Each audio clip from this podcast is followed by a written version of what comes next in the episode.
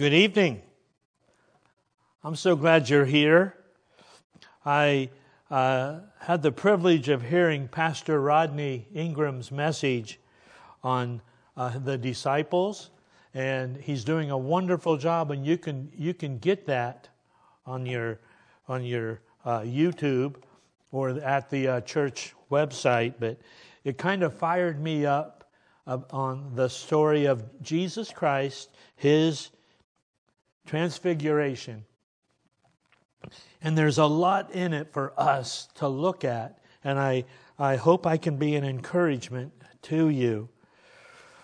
I'm in Matthew chapter 17, verse 1. And after six days, Jesus took Peter, James, and John, his brother, and brought them up to a high mountain apart. The place, it was on top of a high mountain away from all distractions. Christ chose a mountain to teach that privacy helps with our communion with God. Those that would keep a relationship with God must frequently get away from the distractions of the world they will find themselves, nevertheless, than when alone, for the Father is with them. You're never more with Jesus Christ when you're completely cut off from your distractions. He's taken He's taken Peter, James, and John up on this mountain.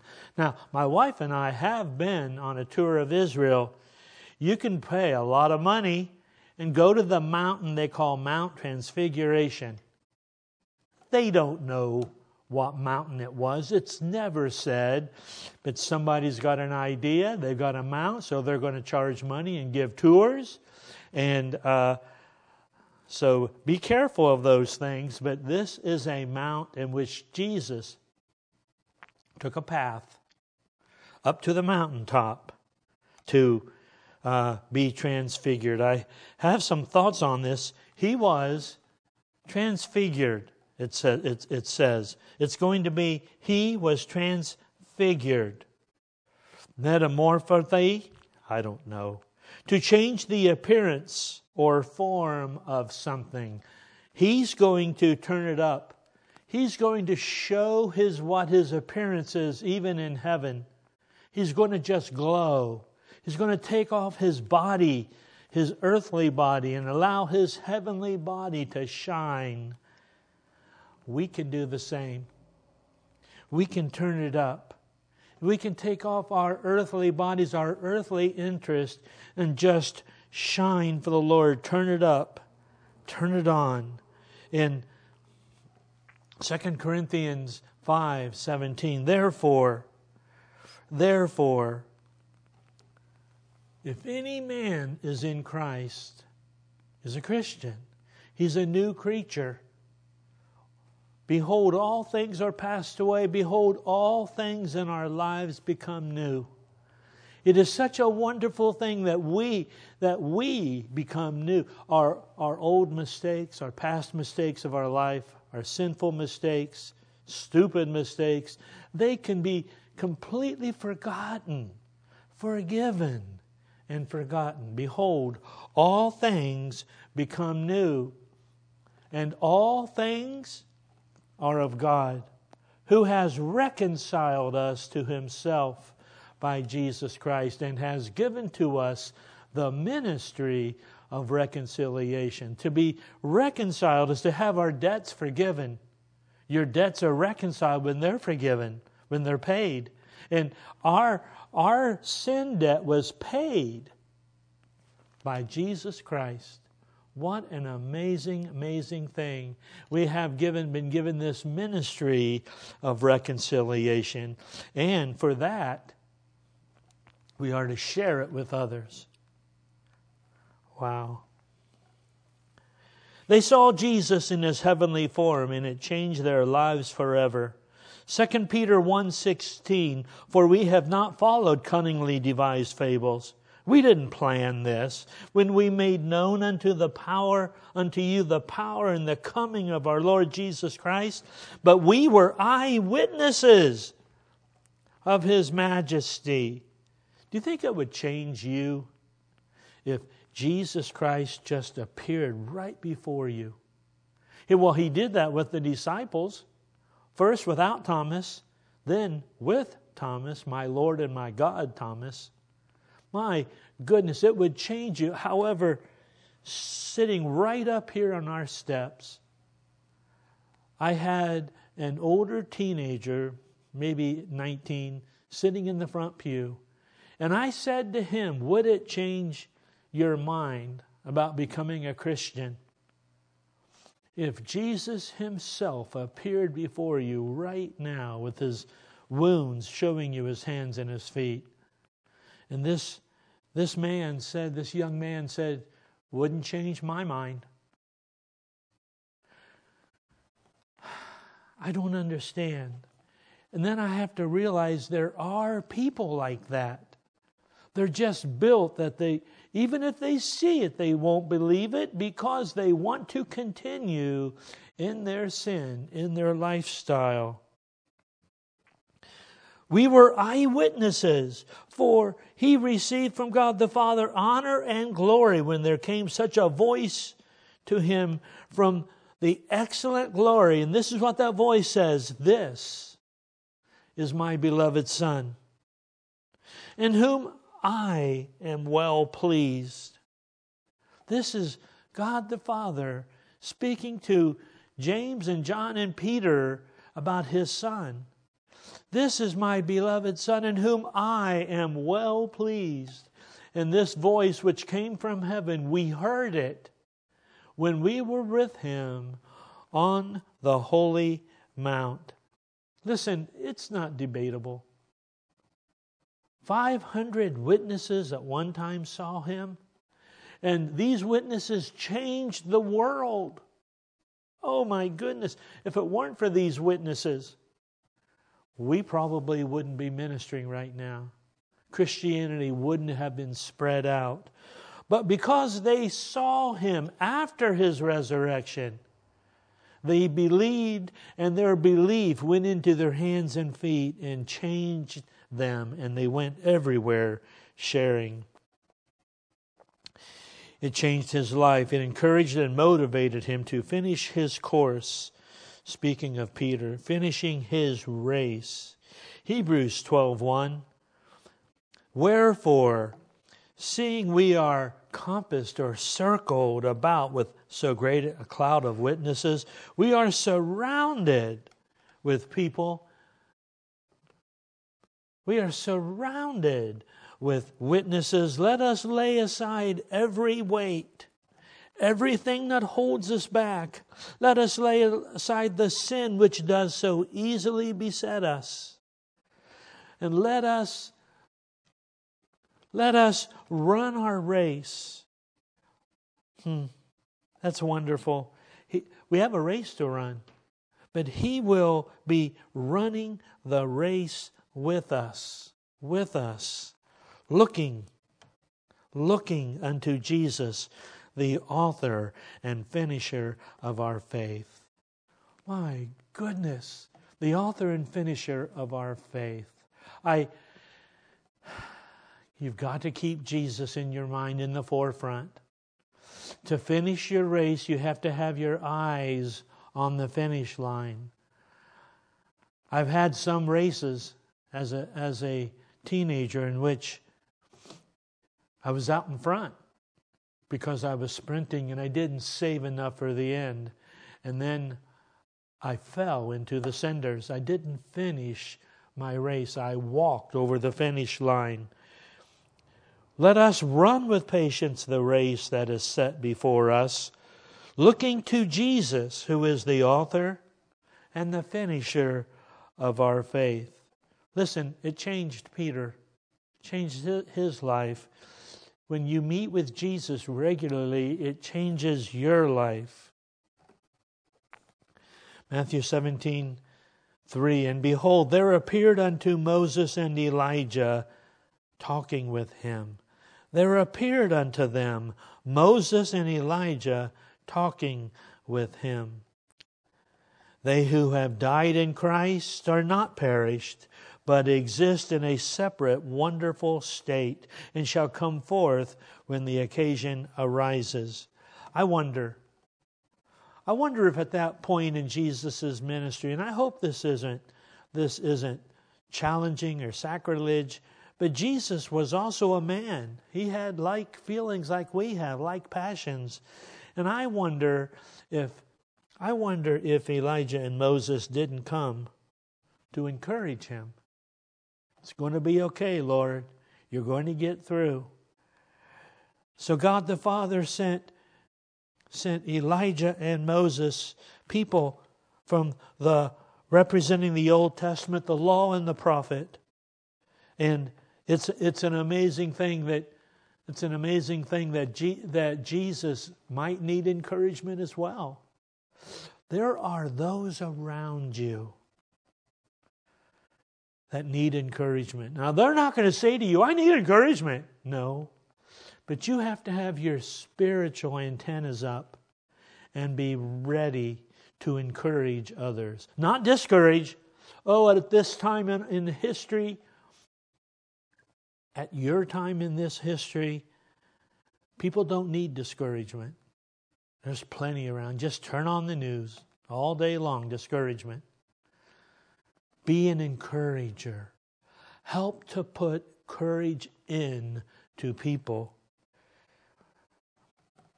There appeared unto them Moses and Elijah talking with him.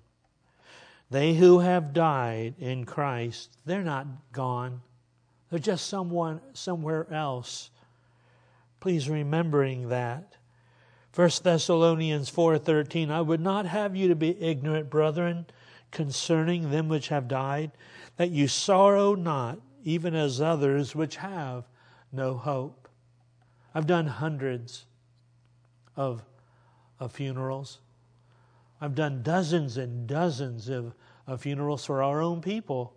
You can tell the difference between the death of a born again saint and the death where you're not sure where they're going. You can tell from the spirit, from uh, even even the joy and the laughter that sometimes happens in uh, in the in the funeral home, remembering him and having the hope that they will see, we will see them again. And that verse 14 is kind of critical. Let's look at that. For if we believe that Jesus died and rose again, even so, them also which sleep in Jesus, who are dead in Jesus, will God bring with him. I love that. God will bring them, those that have passed away, having Jesus Christ in their heart, they've passed away, they, they have woken up from their death to a glorious, glorious life and lifestyle in heaven with no pain or suffering. God will bring them with him when he comes back. For this we say to you, for the word of the Lord, that we which are alive and remain, unto the coming of the Lord, shall not prevent them which are asleep. Those that have died. For the Lord himself shall descend from heaven with a shout, with the voice of the archangel, and with the trump of God. And the dead in Christ, their bodies shall rise first. Moses and Elijah appeared to the disciples.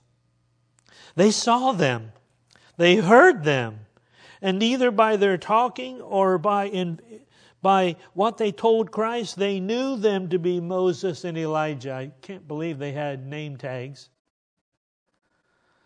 Moses, 1400 BC, Elijah, 500, 600 BC a little later than that, probably. But they knew who they were, they recognized them. Glorified saints shall know one another in heaven. I just heard from one of our own older saints sitting on his couch, and he made the comment to me, I don't know that I'll know her, his passed away wife. And I said, Oh, yes, you will. Glorified saints will know one another in heaven. Keep that in your mind. They know us, you will know us. I, I remember being in the military myself for so long. I was on I was on the USS Simon Lake. I was on the USS Simon Lake for like six years. Tell you that story later. But when a dignitary would walk up the gangplank, they would blow this whistle and they would say, they would say, North Atlantic Commander arriving. They would say, Mayor arriving. They would say, Governor arriving. Captain of the so and so arriving. It's just me. I don't know if it's true, but I think when our loved ones or you and I get there to heaven, I don't think there's a gangplank, but there might be an announcement made. Dave McClanahan arriving, and all those that uh, loved and knew Dave McClanahan will gather on that shore called heaven and greet me when I get there. Greet you when you get there. That's just me. That's, that's what I think. Probably not true, but it makes me have faith in the future. I also thought that we need to remember to give encouragement to others. It is possible that Christ needed the encouragement of these Old Testament saints, people that he himself honored and helped through their ministry in life. I'm in Matthew 17 4. Then answered Peter and said to, to Jesus, Lord, it is good for us to be here. If you will it, if you want it, let us make here three tabernacles one for you, one for Moses, and one for Elijah. And again, this is just how Peter thinks. It's his thought patterns. He wants to honor, he wants to honor Moses and Elijah. Even though on a high mountain, which we may suppose to be very rough and hard and maybe unpleasant, suppose it to be very, very cold and windy. Yet it is good to be here. It is good to be there. The soul that loves Christ, the soul that loves to be with Him, loves to go and tell Him so. It is good for us to be here, he said. Peter wanted to build something. But what did Moses and Elijah have, have need of on something of earth? they belong to that blessed world where they hunger no more, nor does the sun even light upon them. Peter may have thought, This is it, heaven on earth. We made it. I made it. All my mistakes of my past, and he has some more to make. I am here. He might have thought maybe this is heaven. It's just an interesting thought. We made it. There is a proneness in good men to expect the crown without the cross. Peter was for laying hold of this as the prize, though he had not yet fought his fight yet. He had not finished his course yet. There's a proneness in good men to expect the crown without the cross. Matthew 17, 5. While he yet spoke, behold, behold, a bright cloud overshadowed them. And behold, a voice out of the cloud which said, This is my beloved Son, in whom I am well pleased. Hear ye him, listen to him. Wow, what a, what a moment. What a moment. A voice coming down out of heaven. This is my beloved Son, in whom I am well pleased. And I believe that we I believe that's, that's for any of us who do those things that please the Lord. That's another, That's another principle I try to live by to do those things which please the Lord, to not do those things which don't please the Lord. Should I do this or this? Well, which one pleases the Lord the most? In whom I am well pleased. Not only hear him, but obey him. Obedience is better than sacrifice. Obedience is better than worship. Not only hear him, but obey him. Many instances in the Holy Bible teach us that you can be religious but lost. You can be religious but lost. I think of Nicodemus. Nicodemus, you, a teaching Pharisee, must be born again. Now think of the Pharisees, very religious but lost. Wow. This is my beloved Son. Hear him. You know, we hear him when we open up our Bible every day, when we read the scriptures. No matter what book of the Bible we're reading, we acknowledge that Jesus is telling John to say what he says, to, to write what he wrote. Matthew, Mark, and Luke to write what they wrote. We hear him when we, when we read the scriptures. As I sat in my office, I, I realized there was no thunder, there was no lightning, there was no trumpet, as there were when the Ten Commandments were given by Moses, but only a voice, a still small voice, and that came not with a strong wind or an earthquake or fire, as when God spoke to Elijah, but a still small voice. This is my Son, in whom I am well pleased. Oh, that that could become a lifestyle for you and me. And when the disciples heard that voice, they fell on their, their face and were very afraid. 7, verse 7.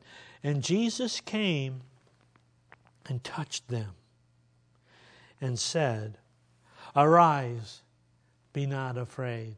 And sometimes I feel like that happens to me during my devotion time. I get entrenched with the word and in my prayer time, and I feel like I feel like I, I get a touch from God. To, you know, to get a touch from God, to get a touch from Him, fall on your face, emblematic of prayer and worship Him. It is Christ by His Word and the power of His grace going along with it that raises up good men from their depressions, raises up good men from their fears. Be not afraid, He says. He raises up them from their disappointments. Yes, this has been a disappointing time. It's just a time in our our lives that we won't forget. And it's possible that even this coronavirus is just a dry run of something worse that's coming. And worse and worse. Be not afraid. He's in charge. Don't be afraid. Please arise. Be not afraid.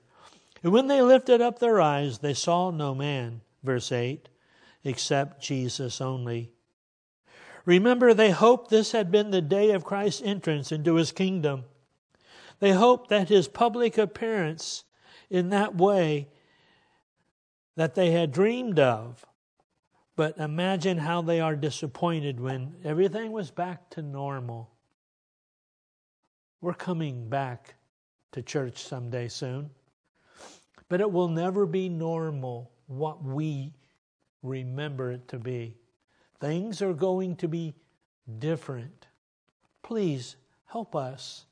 Help us by not complaining about the changes that we have to make in order to protect our people, to protect one another. But we have to remember our past is going to change. our past, things will never be just like they were before we started. People are going to be more separated from one another sitting. There may or may not be hymnals in the pews. We might have to do all of our singing off of the PowerPoint. We might have to do all of our worship in a different way. There may not be bulletins to pass out. Human hands can touch those and pass them on. There definitely won't be much handshaking or hugging.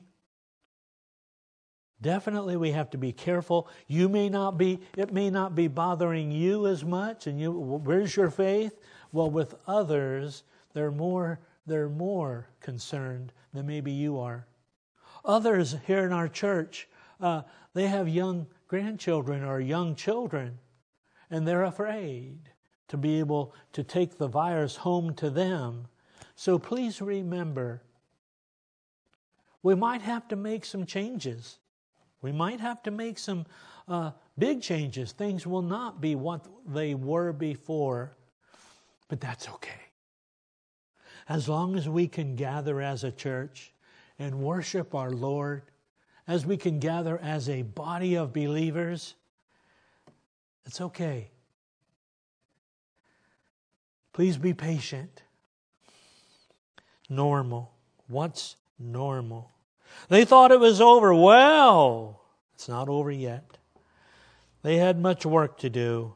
They had to each run their race and finish their course, which in most cases was martyrdom to die for the cause of Christ. 2 Timothy 4, verse 6. Paul says to Timothy, I am now ready to be offered the time of my departure or my death is at hand. He says, I have fought a good fight. I have finished my course. I have kept the faith. Speaking of that course, God has one for you too. God has a course, a plan for you to be useful to the overall body of Christ, to be useful to Jesus Christ where we might hear, Well done, thou good and faithful servant. He says, I have kept the faith. And then in verse 8, he goes on, Henceforth there is laid up for me a crown of righteousness. From now on, there's laid up for me a crown of righteousness, which the Lord, the righteous judge, shall give me at that day, and not to me only, but unto all them that also love his appearing. Love, keeping it in the forefront of your mind, always remembering that Jesus is coming back. It won't always be like this. Remember that, please. In Acts chapter 20, verse 22, and now behold, I go bound in the Spirit to Jerusalem, Paul says, not knowing the things that shall befall me there. I don't know what's going to happen. Except that the Holy Ghost witnesses in every city, saying, The bonds and afflictions abide on me. But none of these things move me. Neither count I my life dear unto myself, so that I might finish my course with joy. I might finish my course with joy. And the ministry which I have received of the Lord to testify the gospel of Jesus Christ. Wow.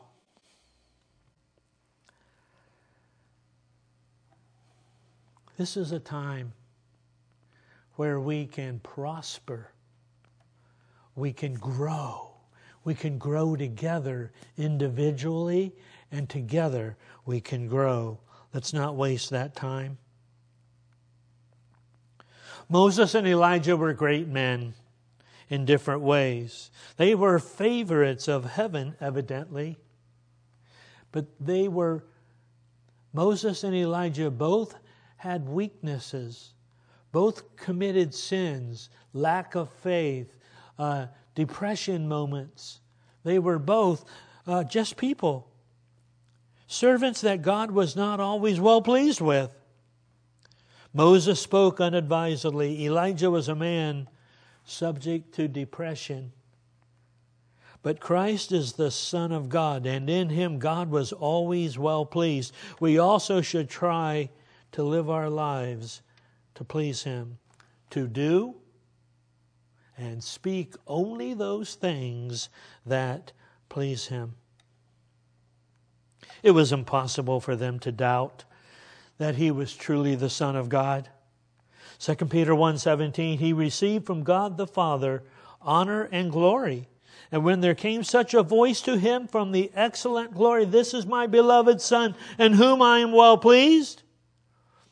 And this voice which came from heaven, we heard it when we were with him on the mount. Again, 2 Peter chapter 1, 17 and 18. There came a voice. Wow. These Peter, James, and John saw Jesus in his glory. So, what does Jesus look like? I skip to Revelation 1:13. And in the midst of the seven candlesticks there was one like unto the son of man, clothed with a garment down to the foot, girt about the chest with golden girdle. In verse 14, his head and his hairs were white as wool, as white as snow, and his eyes were as a flame of fire. Wow. On that mount, Jesus turned it up. He turned it on. He showed his magnificence. And I'm not so sure it was it was for Peter James and John, it was also to remind himself that he is the Son of God. He is the Lord Jesus Christ. He turned it up, He turned it on. We can do that too. I know that, at least for me, when I sit down and read the scriptures, when I get up, I'm different. I feel different. Even if it's a passage of scripture that I have read a hundred times, reading the Word of God and doing my cat's prayer daily is something that turns it on inside me, reminds me that this isn't all there is, that God has a plan for our world and for our lives individually and church wise. Turn it up, turn it on. Let His presence and glory wash over you. Let it light your fire Make this be the image at the end of your course, your race. Hebrews 12:2. Looking unto Jesus, the author and finisher of our faith, keeping your mind on him, setting your eyes upon upon him. Don't get your eyes all distracted. Keep your minds on him looking unto Jesus, the author and finisher of our faith, who, for the joy that was set before him, for the joy that is set before us, he endured the cross, and we each have a cross to bear. We are to endure our crosses as well. I promise you, your cross that you're having to bear isn't as bad as what Jesus had to bear. And yet, even on that cross, when our sins were placed upon him, my God, my God, why have you forsaken me? I promise you, your cross, even if it's a lifetime cross, is not as bad as dying on the cross for Jesus, like Jesus did. Who, for the joy that was set before him, heaven he was about to go to heaven. He endured the cross, despising the shame, and is set down on the right hand of the throne of God. Turn your eyes upon Jesus. By the way, mountaintop experiences don't always last. But how many times must Christ prove himself to you? Would you pray with me? Lord, it's a Sunday night before Memorial Day. There's probably few that are really listening. But I pray, Lord, for those few that, Lord, they will look into their heart. Imagine that, that fire in them. Don't let it go out. Help us, dear Lord, to turn it up and to shine our life as you did on the Mount of Transfiguration. Let us, Lord, shine our lives as well. Let us, Lord, turn it on. Let us, Lord, turn it up. Turn it up. In Jesus' name.